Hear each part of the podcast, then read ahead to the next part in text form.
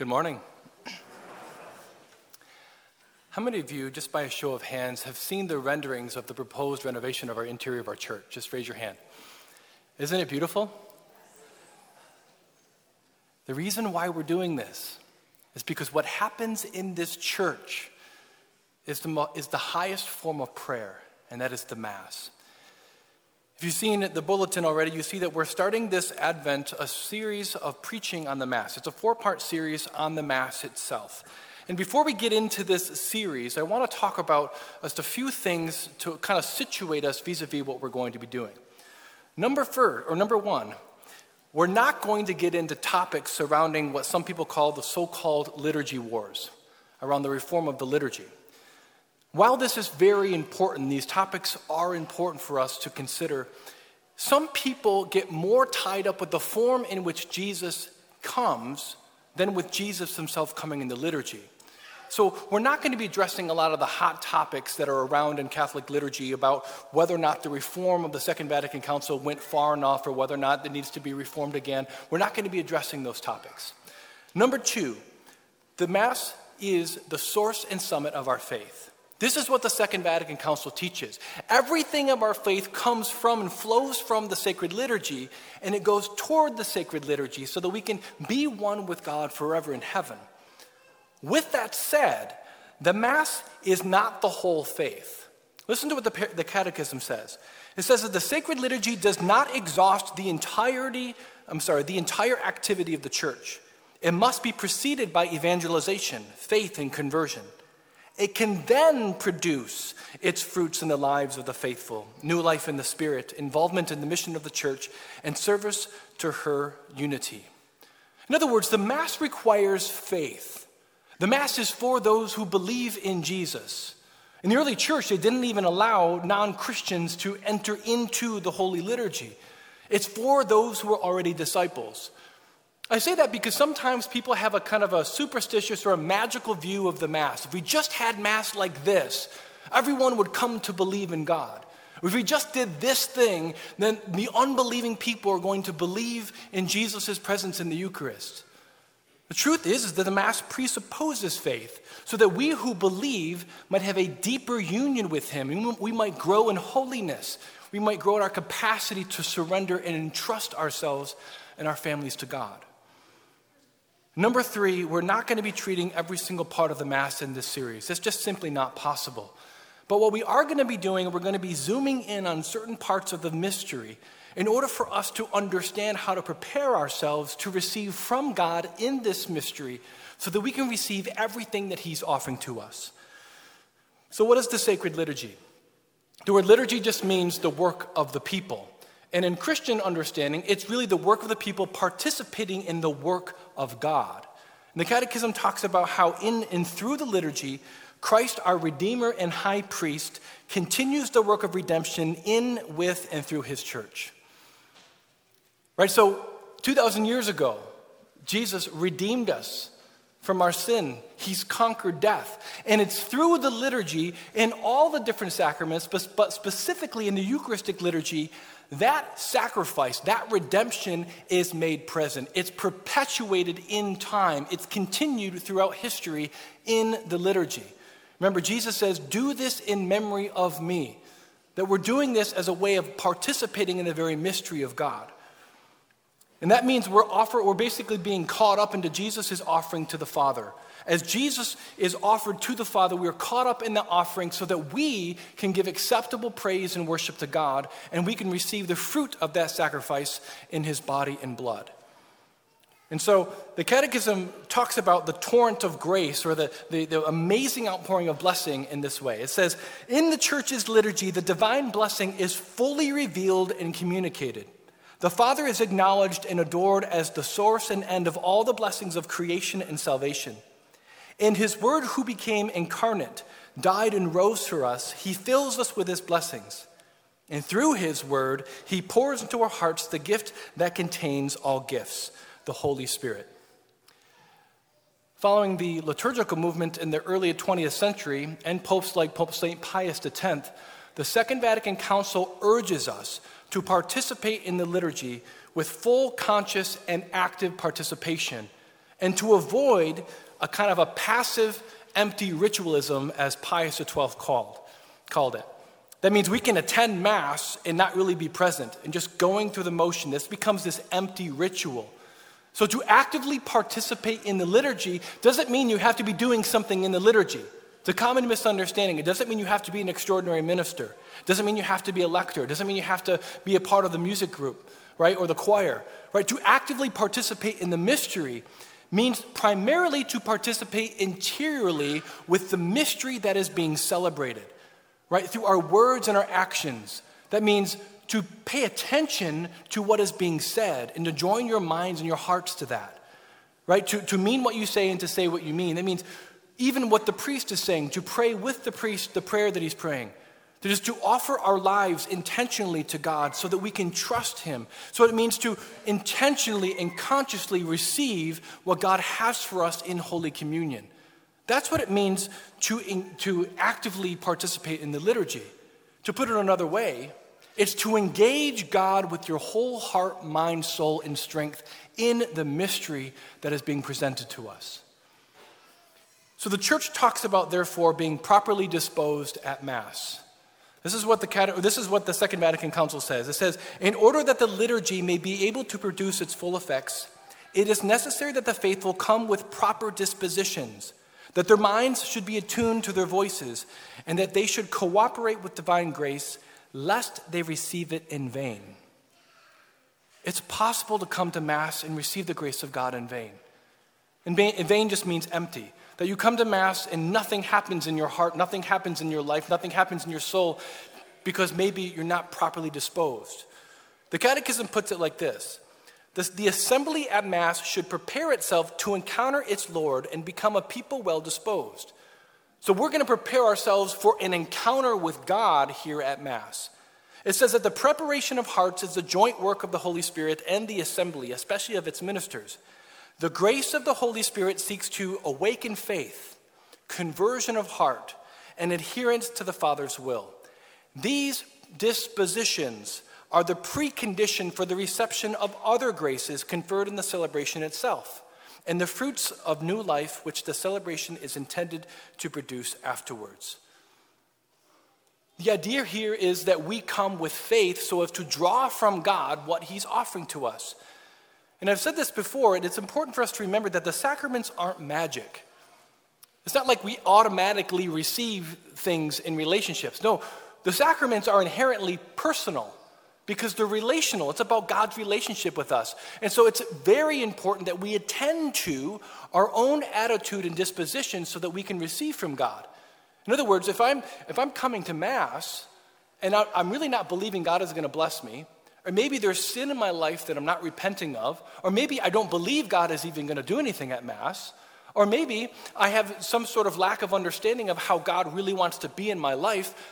I'm not well disposed. And because of that, I'm not going to receive from, from much from Mass. So it's very important for us to be attentive to being properly disposed at Mass.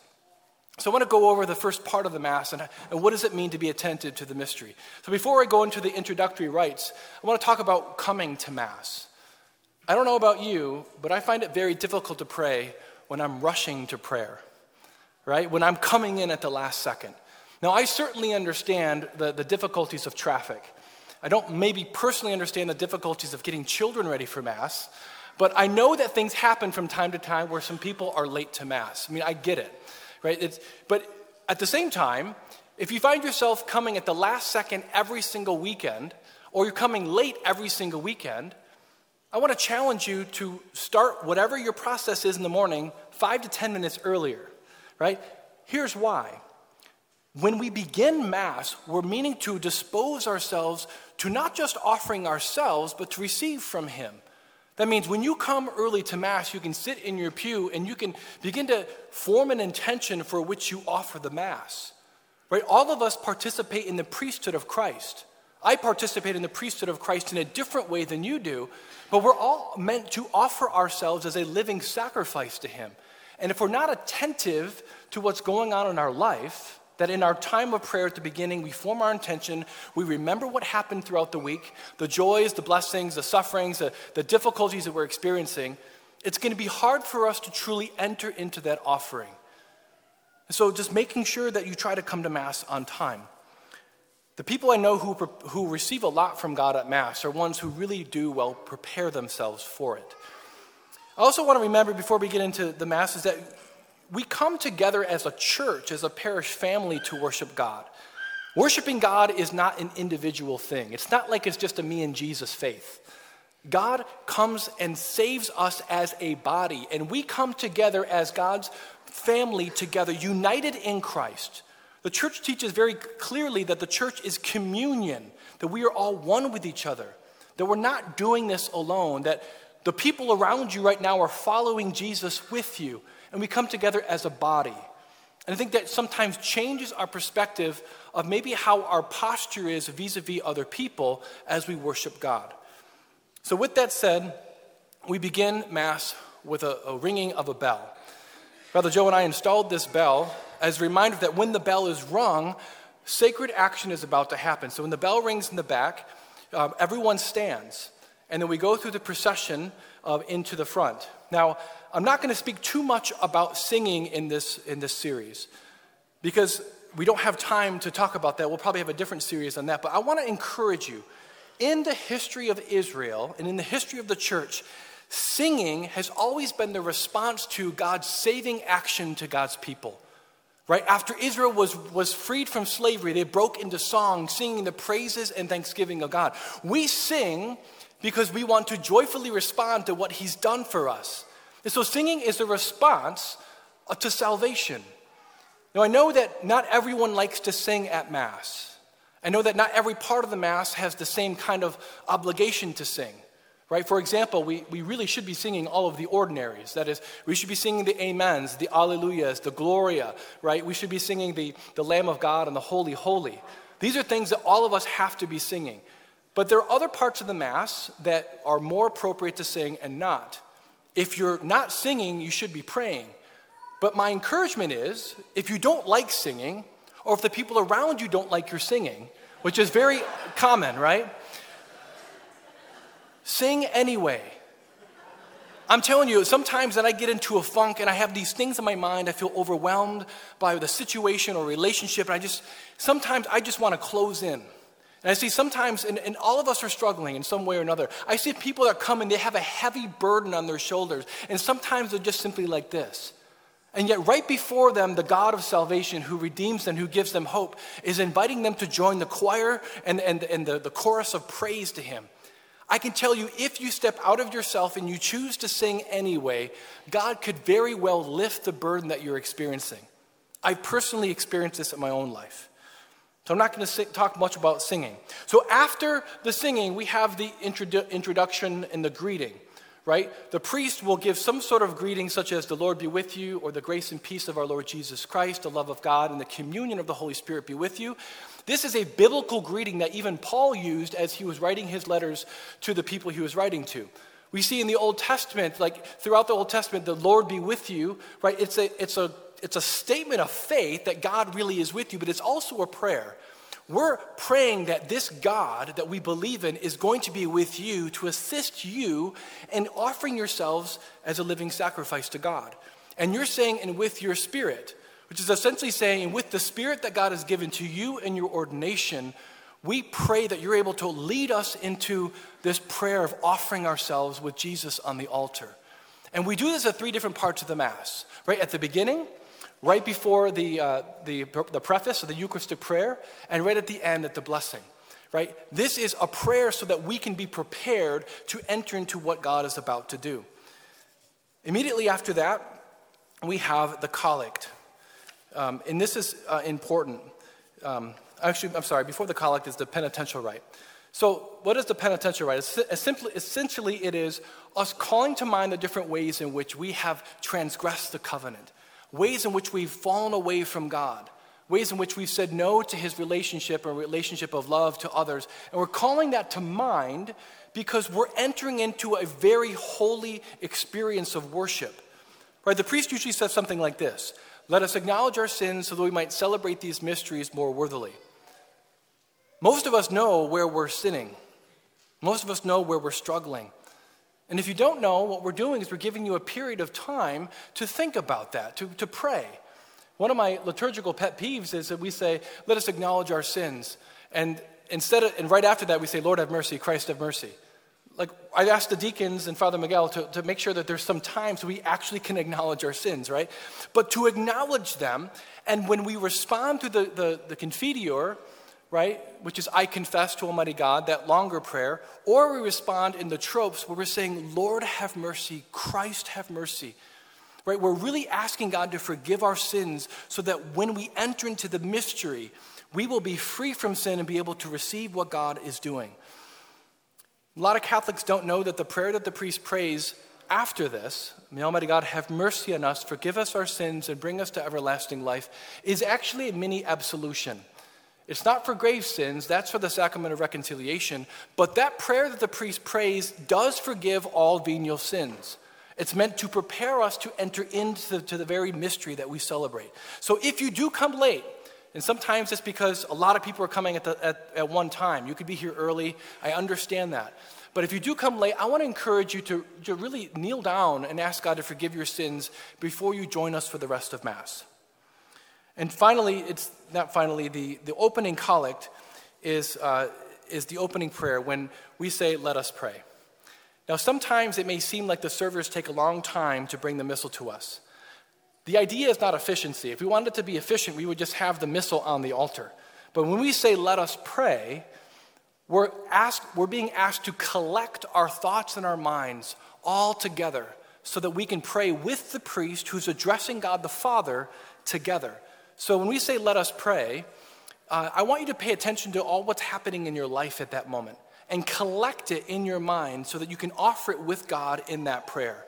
And notice how the priest is praying to the Father through Jesus in the Holy Spirit. That's the structure of the Mass in terms of the prayer. Right? So allow yourself to collect your minds and hearts and offer it with the priest at the beginning of Mass. The rest of the Mass has two different parts the liturgy of the Word, which is where we hear from the readings and we sing the psalm and the gospel and the homily, and the liturgy of the Eucharist, which is really at the heart of the, of the liturgy. And so, with the liturgy of the word and the liturgy of the Eucharist are very much connected. It's really important that we don't separate them in our mind. This is what Pope Benedict says about this. He says, From listening to the word of God, faith is born or strengthened. Notice that that's the fruit, right? The liturgy is uh, the liturgy of the word is God's word is proclaimed. It's meant to stir up faith, right? He says, in the Eucharist, the word made flesh gives himself to us as our spiritual food. Thus, from the two tables of the Word of God and the body of Christ, the church receives and gives to the faithful the bread of life. Consequently, it must be constantly kept in mind that the Word of God, read and proclaimed by the church in the liturgy, leads to the Eucharist as its own connatural end. So, what happens here at this ambo, what happens here at this table, is meant to prepare you to receive what happens here at the Eucharistic table. And this is a very important thing to remember. So, as I conclude this introduction, I want to just simply offer three points about how to be engaged actively and fully and consciously in the liturgy of the Word. Number, word, number one, be attentive to God's Word as it's proclaimed. As the Word of God is proclaimed from this ambo, it's not just simply us reading words that were written 2,000 years ago or 4,000 years ago, right? We're reading the Word of God, and as the Word of God is proclaimed, God is speaking to us. He really is. His word really is speaking to us. And this is one of the reasons why, when we train lectors, we train them to speak clearly, slowly, and to enunciate clearly so that we can hear the word of God. This is the primary reason why we got a new sound system, so that the word may be heard. It's not just someone up here saying, it's God speaking. You see, at the, at the heart of the liturgy of the word is not the homily. The heart is the proclamation of the gospel, right? We have this book here, which is gilded. It's very nice. It sits on the altar. And I, when I process with it, I'm holding above my head. We have incense. We're singing Alleluia, praise the Lord. Why? Because it is by the words of the gospel we are saved. We honor the word of God. And when God is speaking to us in the word of God, it can transform us. So be attentive to the word of God. Number two, when you're attentive, expect God to speak to you when the word is proclaimed. There's an expectation that can change the way that we listen. If I'm thinking that God is going to say something to me, I'm going to listen with a very different ear. It's powerful. Notice what strikes you when the word is proclaimed. Notice what consoles you, what gives you hope. Notice what brings you into a new position of faith to entrust your life to Him. Because God is speaking to all of us. And I'm amazed at how different this is for people in the church. Like someone is struck by a word or a phrase in the first reading, some of it's the gospel, sometimes it's even during the homily, believe it or not, right? It's funny because sometimes people say, like, Father, when you said this in the Mass, when you said this in the homily, it really touched my heart. I think to myself, I don't actually think I said that, right? But God is using me, right, a poor instrument, to bless someone with the word that is spoken. But I'm just so, it's just so amazing when people are so open to hearing what God has to say to them. So when God speaks to you, make sure that you don't allow that word to kind of just drop, but to respond to it. Respond with faith, respond to what He's inviting you to. And finally, allow your heart to burn with longing for Jesus as you listen to His word. One of the most helpful uh, pieces of advice that I could give to you is what I often think about with the liturgy of the word. It's like the story of the disciples on the road to Emmaus. Right? Remember, they're downcast, they're, they're hopeless. They had just seen Jesus crucified, they thought he was the Messiah, they don't understand it. Jesus comes into their midst and begins to describe to them all that the prophets and the law had spoken and how all related to him. Right? And he, as he's about to pass them by, they say, Stay with us. Notice they invite him to stay and come. And then he breaks the bread and he's revealed in the breaking of the bread right? Which is the liturgy of the Eucharist. The liturgy of the Word, the liturgy of the Eucharist. And then they said this thing after he left Were not our hearts burning as he opened the scriptures to us? And, brothers and sisters, if we allow our hearts to burn for Jesus, hearing his word, I truly believe that we are putting ourselves in a position of having him reveal himself in, in the Eucharist. I believe one of the reasons why we aren't experiencing God more powerfully in the Eucharist is because we're not attentive to what He's saying to us in the Scriptures. We're not allowing ourselves to burn and to long for God to be with us in the Eucharist. The truth is, is that it's easy to go to Mass and zone out, especially if you're thinking about the victory over Ohio State yesterday. It's easy to think about what happened yesterday or what happened before. It's easy for us to think about what we're doing next. Hey, we're going to go out to this restaurant. Hey, we're going to go to this. We're going to do this. And it's easy for us to not to be focused.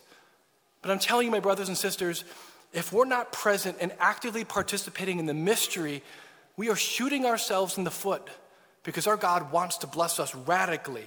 And so, my prayer is that throughout this series, you might come to a deep appreciation of the mystery of God's love for us in the liturgy so that preparing to receive him, we might have the strength and the love to follow him every day of our lives.